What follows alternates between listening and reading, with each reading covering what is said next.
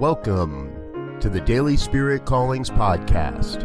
I'm your host, Robert Brzezinski, and I invite you to join me every day as we explore an affirmation, inspiration, and call to action for your life this day.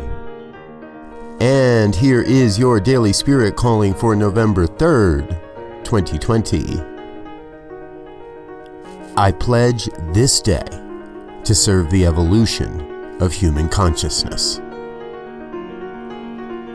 Simply by showing up and doing the good work of being a beneficial presence on the planet is your service to humanity's evolution. Today, you are called to be you. Be the best you you can be. Thank you for listening to Daily Spirit Callings. If you found value in this program, please share it with your friends.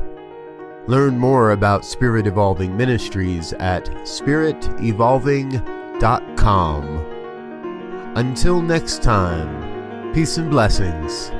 Go forth and prosper.